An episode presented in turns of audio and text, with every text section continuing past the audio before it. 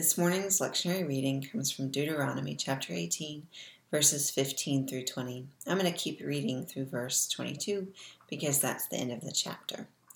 In the beginning, it's voiced in the words of Moses. So when it says me, the me is Moses. The Lord your God will raise up for you a prophet like me from among your own people. You shall heed such a prophet this is what you requested of the Lord your God at Horeb on the day of the assembly, when you said, If I hear the voice of the Lord my God any more, or ever again see this great fire, I will die. Then the Lord replied to me and said, They are right in what they have said. I will raise up for them a prophet like you from among your own people. I will put my words in the mouth of the prophet, who shall speak to them everything that I command. Anyone who does not heed the words the prophet shall speak in my name, I myself will hold accountable. But any prophet who speaks in the name of other gods, or who presumes to speak in my name a word that I have not commanded the prophet to speak, that prophet shall die. You may say to yourself, How can we recognize a word that the Lord has not spoken?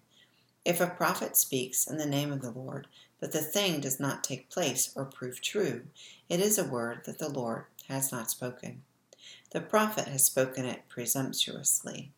Do not be frightened by it. These are our sacred stories. Thanks be to God. In the churches that raised me, there was a phrase that almost always ended debate in business meetings. A man would stand and say some form of, God laid on my heart. For example, God laid on my heart that the new carpet needs to be red. I'm sure that you've heard this phrase or something similar. It is certainly used with some frequency on religious television and radio. I have heard this phrase and believe the speaker to be completely sincere. And I have heard this phrase and believe the speaker to be manipulating those listening. How do we know when someone is speaking the Word of God? How do we know who to trust? How do we know from among all the voices clamoring for our attention who to listen to? What are reliable sources of information? What is the truth? These vital questions have shown themselves to be all the more invaluable over the last several years as lies and conspiracy theories have become commonplace. Often these lies and conspiracy theories are spouted by those claiming to report the news, and especially by those claiming to speak for God. In those same churches of my childhood and youth where God was regularly laying answers on men's hearts, there always seemed to be a Sunday school teacher or a youth group leader who loved personality typing. These were not the kind of churches, to use Myers Briggs or the Enneagram, or even what color is your parachute. No, the churches that raised me had spiritual gift inventories. This was before the internet. There were mimeographed pages with questions, and the questions had multiple choice answers, and the answers had numbers, and the numbers, once tallied, revealed your spiritual gift. You might learn that you're a teacher, a servant, a follower, a prophet, a healer, things like that. Over however many years, I took this inventory at least five times. Each time, my number added up to a spiritual gift of prophecy. This was not the gift I would have selected for myself. I mean, it's not like the prophets of old had many friends. They were strange. They were upset and upsetting. Isaiah walked naked through the streets of Jerusalem for three years. Ezekiel cut off his hair and divided it up and threw some of it into the wind and burned some of it. He cut a hole in a wall and then he dragged furniture through the hole. He laid on his side for days and days, and then there's that whole thing with the roasted dung. Jeremiah smashed a pot before his listeners, and later he wore a wooden yoke around his neck. Day after day he stood at the entrance to the temple and he plagued the life out of the people with his doomsday predictions.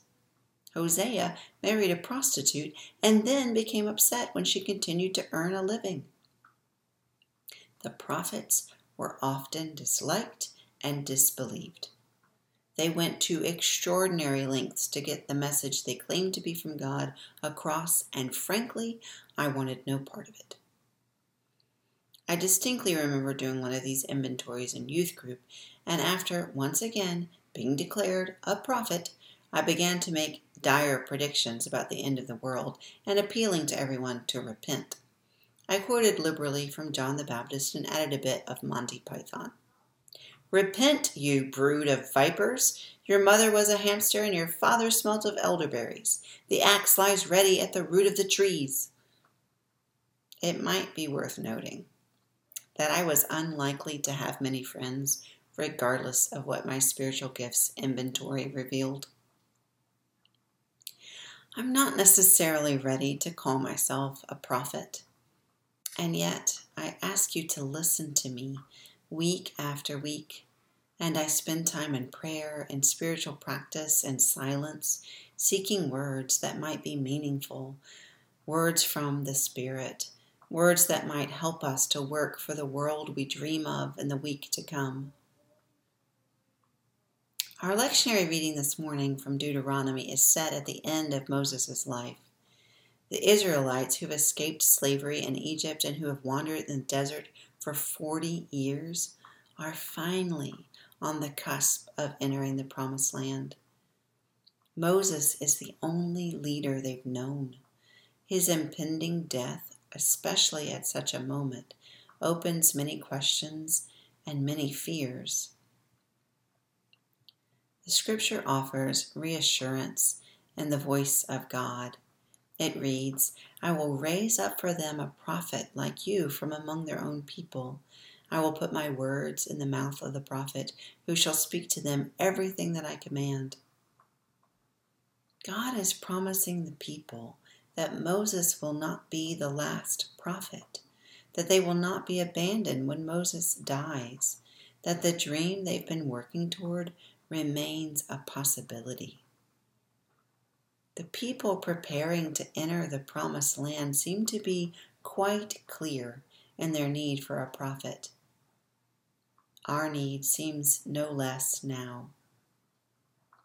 If we keep reading in Deuteronomy as I did when I read the scripture lesson, we soon come to words about how one knows a true prophet from a false prophet. Two suggestions for proof are offered. Is what is being predicted if what is being predicted comes true, and if the prophet is like Moses, then the prophet is a true prophet. Frankly, I'm not sure how helpful these are. Prophets often speak of the future not as in tomorrow, but rather the distant future, a future often way beyond their own lifetimes. The test in Deuteronomy certainly helps us with some prophets who claim to speak for God, but not all. We may not see all of Greta Thunberg's statements about what will happen to our planet if we do not make drastic changes come to fruition in our lifetimes, but that does not make her any less of a prophet. And that the prophet will be like Moses is also a bit tricky. How is the prophet like Moses? Adopted, raised in a palace, experienced with the care of sheep, a murderer, occasionally angry enough to hit a rock. I find comfort in the promises found in Deuteronomy that Moses is not the last prophet, that God is still speaking. But I find the solutions about how to know a real prophet from a scam artist to be lacking. How do we know someone is speaking for God and not just referencing God as a tool for manipulation? First Testament scholar Walter Brueggemann offers some assistance. He's written many books about the prophets and has been interviewed by everyone, including a great interview with Krista Tippett. I commend it to you.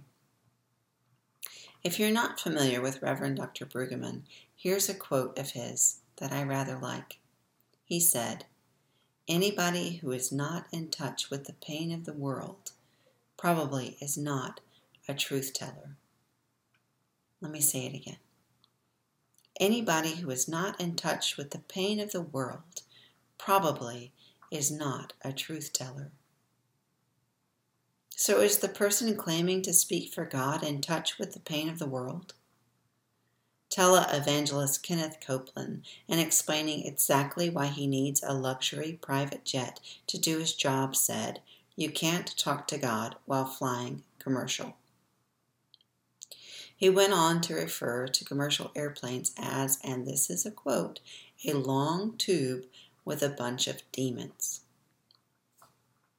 This does not sound much like someone who is in touch with the pain of the world to me prophets at their best live into fearless truth telling combined with fierce hope.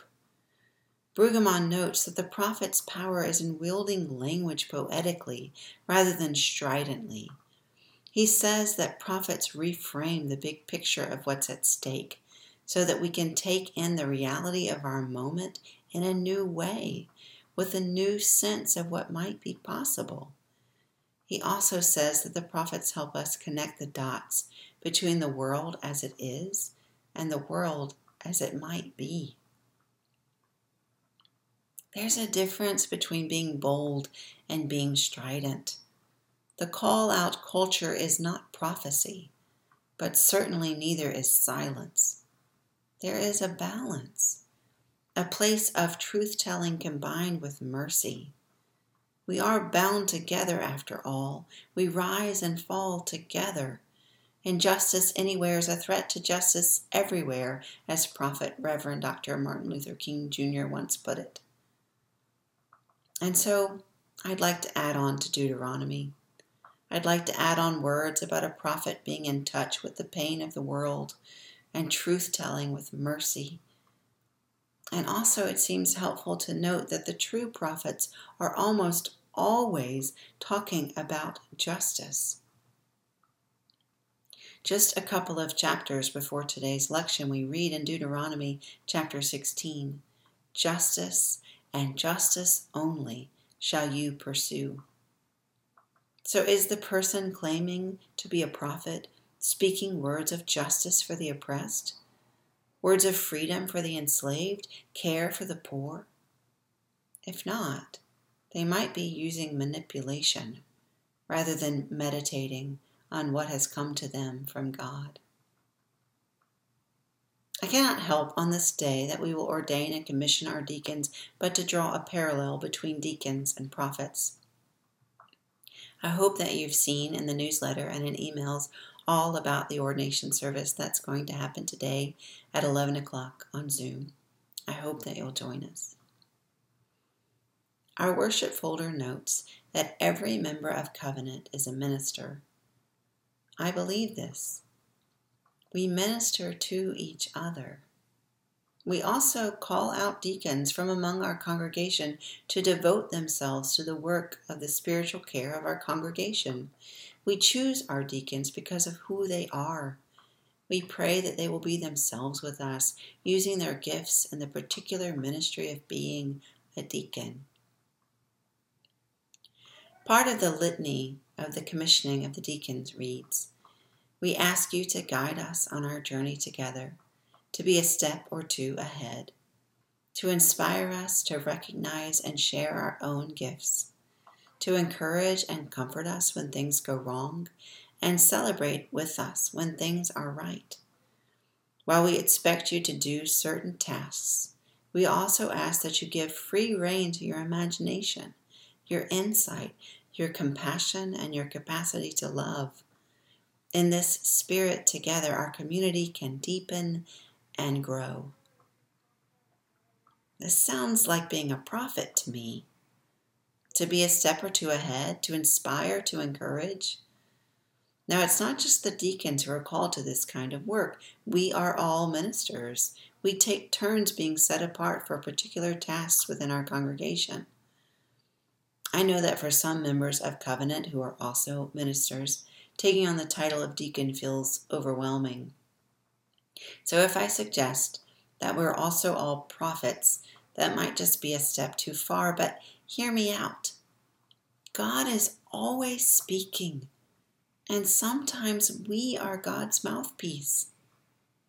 Earth is crammed with heaven, and every common bush afire with God. So writes Emily Elizabeth. So writes Elizabeth Barrett Browning. Sometimes we are the ones who see the fire, who hear the voice. We must stay in touch with the pain of the world and be truth tellers, truth tellers with mercy. We are not the only prophets. There are a lot of us. It seems to me that we each heard a prophetic voice during the inauguration. Amanda Gorman called out the horrors of our current reality and she called us to our better selves. If you missed her poem, The Hill We Climb, spend time with it today. Read it, yes, read it, but also watch her recite it. Watch her bronze skin and her yellow coat, her small hands and her mighty voice. God is still speaking.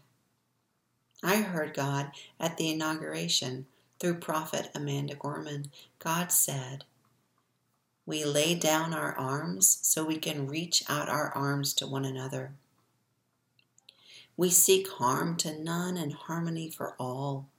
Let the globe, if nothing else, say this is true that even as we grieved, we grew, that even as we hurt, we hoped, that even as we tired, we tried, that will forever be tied together victorious, not because we will never again know defeat, but because we will never again sow division.